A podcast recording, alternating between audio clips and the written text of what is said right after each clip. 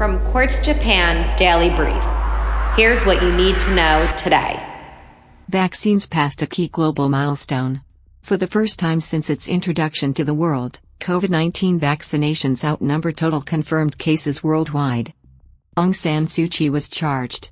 Myanmar's military claims she illegally imported walkie talkies, a far cry from initial accusations of rampant election fraud.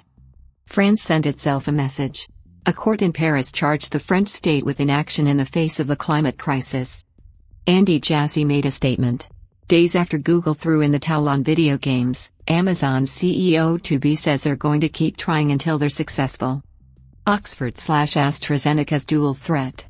Their vaccine reduces virus transmission while preventing symptomatic infections, according to UK researchers. China commits to aid developing nations. A foreign ministry spokesperson failed to specify which vaccine would be contributed to the World Health Organization's vaccine coalition. Canada dubbed the Proud Boys an official terrorist organization. The white supremacist group joins ISIS and Al Qaeda on the country's list. Mario starts a hard new level. Former European Central Bank President Mario Draghi was asked by Italy's government to form a unity coalition that can move the country forward.